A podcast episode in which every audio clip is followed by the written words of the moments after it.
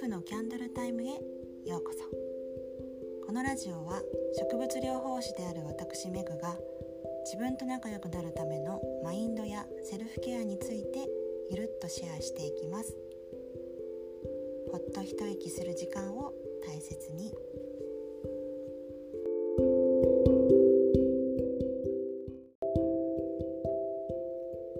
はじめまして。今日から新しい挑戦ということでラジオを撮っています。慣れないことなんですが楽しみながらやってみたいと思いますので少しの間お付き合いいただけたら嬉しいです、えっと、今日は初回ということでラジオの名前にしたキャンドルタイムについて軽く触れたいと思います。私は趣味でキャンドルを作っているのですがキャンドルをねあの日常的に灯す生活をしています。パソコンに向かっている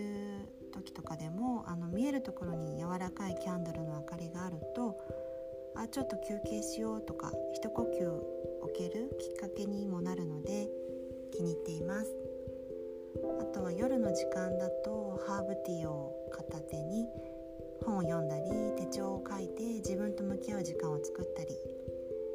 とは寝る前の瞑想する時にも使っています。